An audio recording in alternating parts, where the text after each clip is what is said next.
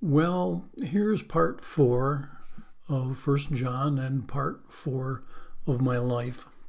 Uh, 1965, I would have been 16, well, 15. I hadn't turned 16 yet. Um, there was a tragedy that hit the small town that I was growing up in. Uh, New Year's Eve, a large section of the small business district was gone. And you need to understand that there wasn't much there to begin with. Okay, the fire took out four buildings that housed stores. I know there may have been apartments up above, but I'm really not sure. Um, the water lines had been put in many, many years before for the fire hydrants, and the lines were made out of wood and that they had rotted and collapsed. So it took care of things real quick, and they put new water lines in before too long. Um, so life trudged on after that, uh, just school and working for my parents and girls, of course. Uh, my senior year in high school, we did the play Annie Get Your Gun. Uh, I was the the hotel owner innkeeper barkeeper, whatever, in the play. So I had a little bit. I had to memorize, try to. Um, senior year took the annual uh, trip to Washington, D.C., uh, just like every class before us and many after us. And I was in love, or thought I was, anyways. So graduated in June 1967.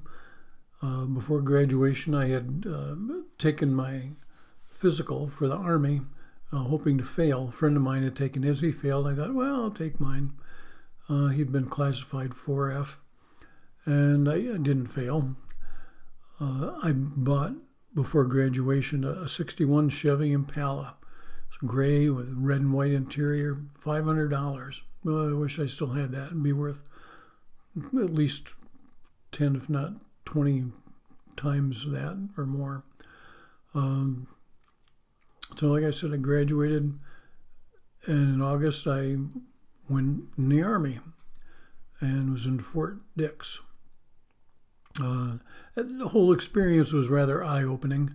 Uh, many had been drafted and tried different things to get out, and because uh, one guy used a trenching tool and smashed his hand with it and just other stupid things. So, sometime, I think it was in October, I went to Fort Lee, Virginia, and um, spent my time there getting my uh, training that I needed for a supply specialist and armorer. And um, so I got orders for Hawaii and was home on leave for 45 days and flew to Oakland, California. And then my life changed. Let's pray. Father, we give you thanks we have life experiences that help to make us who we are today. Uh, some of those experiences are great, and they're pleasant, we enjoy them, and some not at all. But Lord, they all help to mold us into who you need us to be and uh, give us the experience that we can look back on and, and maybe help somebody else with. So, Father, I praise you for the way my life came together. Uh, even though it you know, didn't maybe seem too great different times, it's uh, what you needed to have happening in my life. So, Father, let's uh, look and see what you have for us in Scripture and what we need to um, be taking in and not just learning, but making part of our lives. In Jesus' name, amen. So, going forward in First John, move into chapter 4, and John's letter kind of takes a turn to a different topic, a very important topic, even today, because he addresses the existence of false prophets.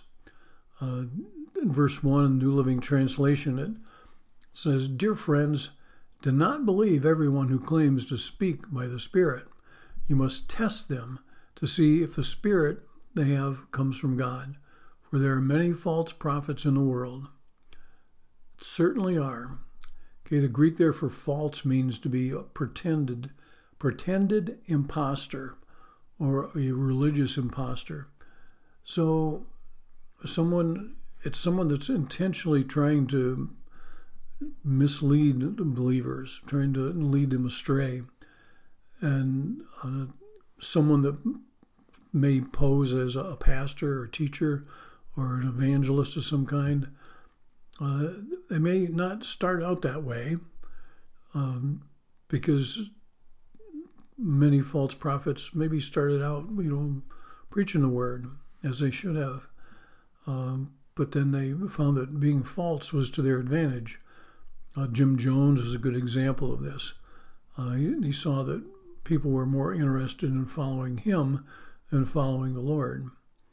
Uh, and so a lot of other false prophets may start out that way. Uh, others start out teaching things that are not of God. Uh, some try to make a, a mockery of Christianity, uh, showing that people can be easily led in the wrong direction. And sometimes that's very true. So in verses 2 and 3, John explains one way to test the spirit of this pastor teacher. He says, This is how we know if they have the Spirit of God.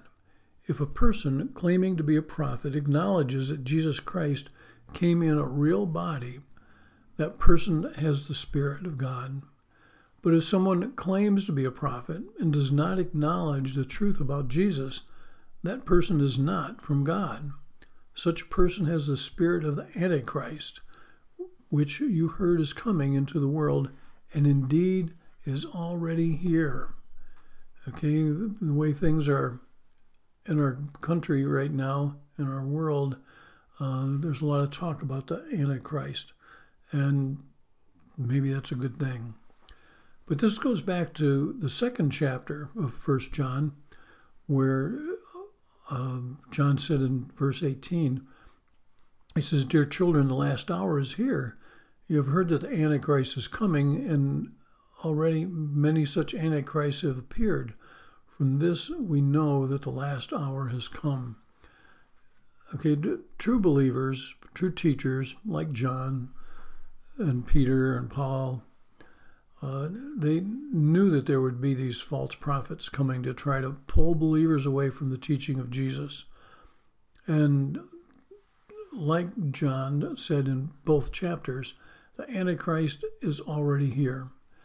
If you take a look at uh, false religions or cults, uh, they say Jesus was a good person. He was a prophet. He was a, a teacher. But they say that he he was not the Son of God. So the Greek for Antichrist simply means an opponent of the Messiah. Uh, in some ways, you can liken it to a, a friend or a coworker of yours that keeps trying to get you to do things that go against what you believe. You know, if you feel that you shouldn't be drinking alcohol and they're constantly, you know, trying to get you to go to the bar with them after work or whenever it might be, uh, because they know that that's something that you know you you don't agree with.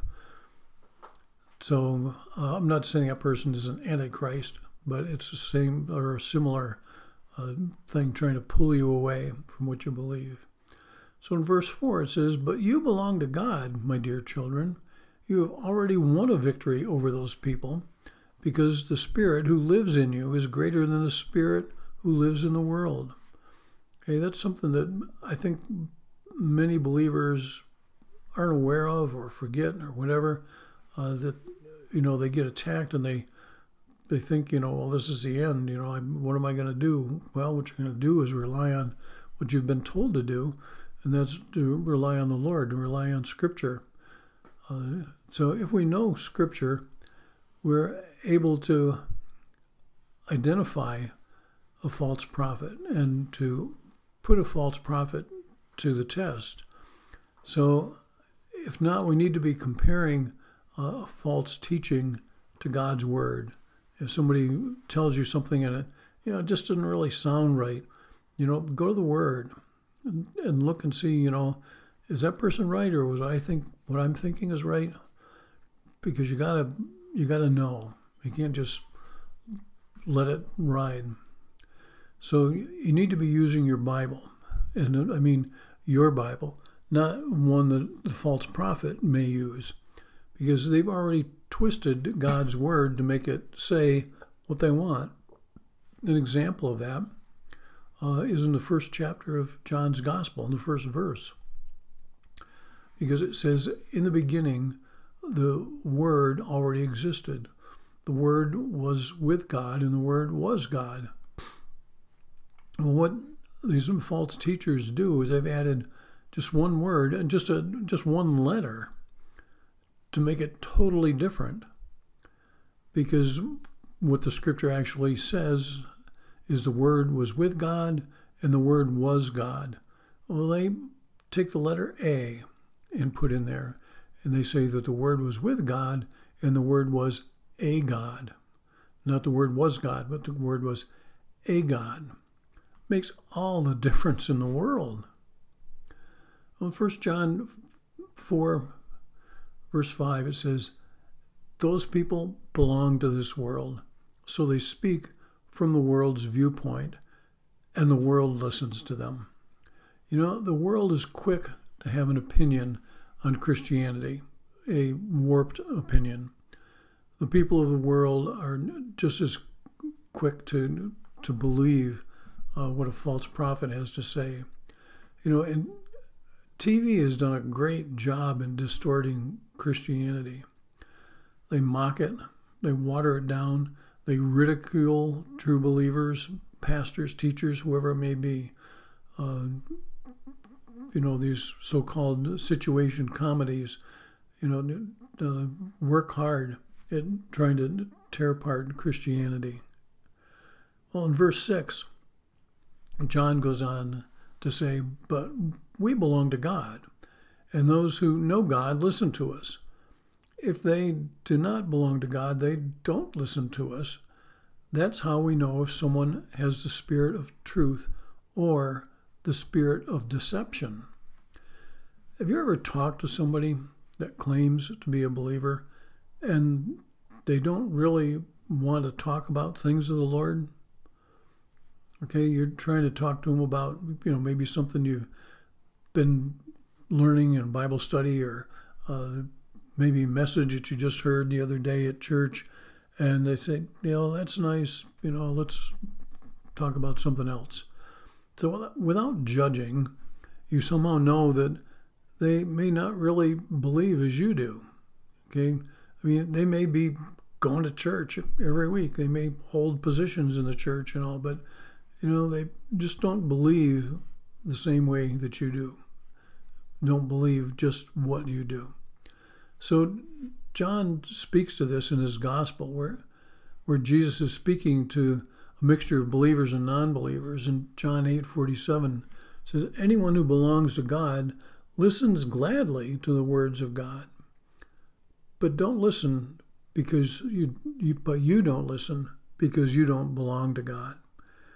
Well, you know, that was a hard hit for those that were hearing, those that considered themselves, you know, the, the religious leaders, uh, the teachers, the Pharisees. But it's very true today as well. Okay? Anybody that belongs to God gladly listens to the words of God. And if they don't want to listen, maybe they don't really belong. So we'll just let Jesus do the judging on that. Well, beginning in verse 7 of John's fourth letter, he again speaks of the love that we need to have for one another. Dear friends, let us continue to love one another, for love comes from God. Anyone who loves a child of God and knows God. This may seem like that U turn, but it really is still speaking about knowing who's a true believer and who is not. Because John says this in verse 8 he says, But anyone who does not love God, or excuse me, anyone who does not love does not know God, for God is love. Okay, so love equals a believer, and no love equals a non believer. Why? Because God is love. It's pretty simple. If you do not have love in you, you don't have the Holy Spirit in you. And if you don't have the Holy Spirit in you, you're obviously not a believer. So let's go back to John's Gospel another time in chapter 1, where he says in verse 14 So the Word became human and made his home among us. He was full of unfailing love and faithfulness, and we have seen his glory, the glory of the Father's one and only Son. So, like it, told us in John's epistle, God is love. Okay, Jesus, the Word, is full of unfailing love. The Spirit fills us with that love. And where did we see that love displayed so greatly? John 3:16, the King James says for God so loved the world that he gave his only begotten son that whoever whosoever believeth in him should not perish but have everlasting life. You know, there's no greater display of love than this, you know, period. That's it. You know, when you understand that verse to the extent that we can understand it, you know just what God is saying. Well, this is just what 1 John 4 9 tells us. It says, God showed how much He loved us by sending His one and only Son into the world that we might have eternal life through Him. Okay, a repeat of John 3:16. John simply is repeating the words that he heard Jesus say. You know, and I can almost hear John saying, verse 10 emphatically, This is real love. Not that we loved God, but that He loved us and sent His Son as a sacrifice to take away our sins. It's like John is saying, Do people get it? Are you really understanding what God has done for you? Okay, and I think a lot of people, you know, that, like I said, they're going to church, sitting in the seat, sitting in the pew, whatever, week after week, but it's just kind of going over their heads. Not because what the message is is, you know, beyond them. It's just they just don't understand. They're not able to take it in. Verses 11 and 12, John is continuing to make this point. He says, Dear friends, since God loved us that much, we surely ought to love each other. No one has ever seen God, but if we love each other, God lives in us, and his love is brought to full expression in us. You know, the King James ends verse 12 like this His love is perfected in us. I like that. Okay? The New Living said his love is brought to full expression, but the King James, his love is perfected in us. The, the Greek here for perfected means that it's consecrated, that it's perfect, it's fulfilled, it's complete, it's finished. Okay, so God's love is fulfilled in us. God's love is complete in us. God's love is perfected in us only, only because of Jesus Christ. I love verse 13. Okay, it says, And God gave us His Spirit as proof that we live in Him and He in us. Isn't that an awesome statement? The Holy Spirit living in us is the proof of our redemption. My question to you and to me is are we or am I living like the Holy Spirit is in us? My best answer is eh, sometimes, not as often as I should be, but I'm a work in progress. Praise God. Verses 14 and 15, John is speaking of his eyewitness account of Jesus, okay, because he's speaking from, you know, I've been there, I was with him and so listen to what I have to say. He says, Furthermore, we have seen with our own eyes and testify now that the Father sent his Son to be the Savior of the world. All who declare that Jesus is the Son of God have God living in them, and they live in God. How could John not have God in himself? He lived with Jesus for three years. He spoke with Jesus, I'm sure, on a daily basis. He, you know, was there and witnessed the crucifixion. He, you know, spoke and ate with the resurrected Jesus. And he considered himself the disciple that Jesus loved. So, how could John not have the Spirit of God living in him, having gone through what he did? Verse 16 says, We know how much God loved us, and we have put our trust in his love. God is love, and all who live in love live in God, and God lives in them. Two things from this verse. You know, John is driving home again the fact that God is love. And John said that we have put our trust in his love. Okay, I mean, so very true. If you're a believer, you're trusting God for your eternity. Okay, you're not just trusting God to, to get you through day by day, you know, which is an awesome thing, but you're trusting God for your eternity. You know, because our time here on earth is, you know, like a grain of sand on the beach. You know, it's nothing compared to our eternity. And so we're trusting God with ourselves forever. Okay? And you're not saying, you know, I've, I've chosen one of the ways to heaven. No, what you're saying is, I've chosen the only way to spend eternity in heaven with God. Well, verse 17 kind of connects back to verse 12 because it says, And as we live in God, our love grows more perfect. So we will not be afraid on the day of judgment, but we can see Him, but we can face Him with confidence because we live like Jesus here in this world. You know, it's like the writer of Hebrews in 1019. He says, So, dear brothers and sisters, we have, or we can boldly enter into heaven's most holy place because of the blood of Jesus. Okay, because we have a personal relationship with Jesus, we know where our eternity will be spent. Okay, and because of that, you know, we can face the Lord, you know, not just in, you know, we're, we're going to tremble because of the fact that we're in His presence, but not in fear because we know where our eternity is going to be because we have that personal relationship with Jesus Christ.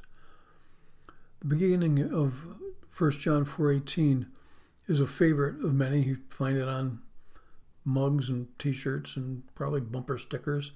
It says, "Such love has no fear, because perfect love expels all fear." If we are afraid, it is for fear of punishment, and this shows that we have not fully experienced his perfect love. Or, like the King James puts it, there is no fear in love, but perfect love casteth out fear. Okay, if you have the love of Jesus Christ in you, it's going to push that fear out. Okay, when you have the perfect love of Jesus living in you, it's love over fear. Verse 19 is a really important verse because it explains something that I can't explain, we can't explain. It says, We love each other because He loved us first. When I'm able to comprehend that, I'll be a much better person. I ex- understand it a little bit, you know, kind of in this way. It says, I was really, really unlovable except by God. He loved me. He loved me just like I was. He didn't tell me to meet a certain standard and then he would love me. He said, I'm going to take you just like you are. Okay, I love you just like you are. But because I love you, I will help you to become who I need you to be. Praise God. Thank you, Lord, that you love me so much. Verse 20 gives us a great scenario. It says, If someone says, I love God, but hates his fellow believer, that person is a liar. For if we don't love a person we can see, how can we love God who we cannot see? That's a good question. Okay, we are people that need to be loving everybody. And you know, I, have a difficult time answering this, okay, because this includes me. You know, there's some that I really have a struggle loving. And there's some that are believers that I really have a struggle loving. And some that are anything but believers, and I have a struggle loving. But that takes me back to judging again, doesn't it?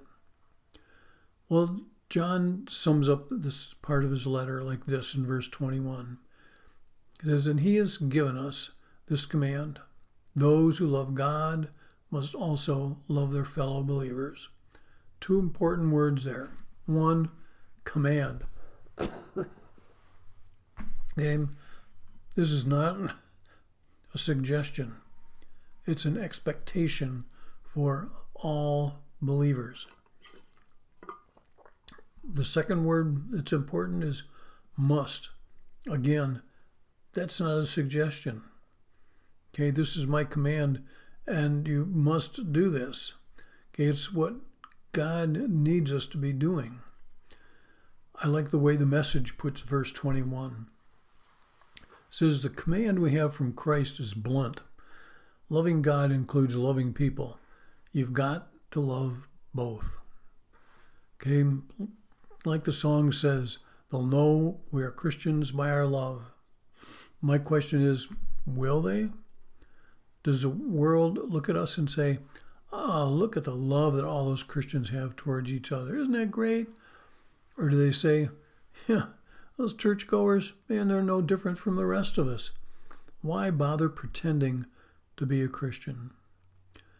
Unfortunately, the latter may be more frequent than the former. And unfortunately, I don't know, they may be right. James 122 says, "But don't just listen to God's word. You must do what it says. Otherwise, you're only fooling yourself." Amen. So, we need to be sure we're following the right spirit the Holy Spirit. You're not being drawn away by false teachers. And we need to be living in and showing God's love to others, all others, not just the ones that we decide to pick and choose to love, but those that are kind of difficult to love too. And maybe you're one of those people that somebody has a hard time loving. So maybe you need to make yourself a little more lovable. Me too. Let's pray. Father, I just give you thanks for your word. I thank you that it's relevant to us today in the world that we live in. And Father, we we still need to work on that loving part. And Lord, it's a difficult thing to do, but you loved me when I wasn't very lovable. So maybe I need to reach out and love others that don't seem too lovable to me because that's what you're doing. So, Father, help us as your children to work on that and realize that you're not just suggesting some things, you're telling us this is what you need to do. Lord, help us to do it. And Father, I, I lift up anybody that may be listening to this that, that maybe they've heard about your love, but they don't really know about your love. And Lord, maybe they've been in situations with Christians that hasn't shown that love. But Lord, help them to know that, that you love them. Even if they maybe have gotten turned off or turned away by believers or by a church or whatever it may be. But Lord, it's not about a church, it's not about religion, it's all about relationship. So, Lord, help them to see that they need that relationship with you. And so, Father, help them to pray a prayer like this Dear Heavenly Father, I know you love me, and I know I'm a sinner, and I need a Savior. And you sent us that Savior. You sent your Son, Jesus, to die on the cross for my sins. Father, I thank you that He rose, and that He's alive, and He's coming again. Lord, help me to believe with all my heart that you love me in the ways that I need to be loved. In Jesus' name, amen.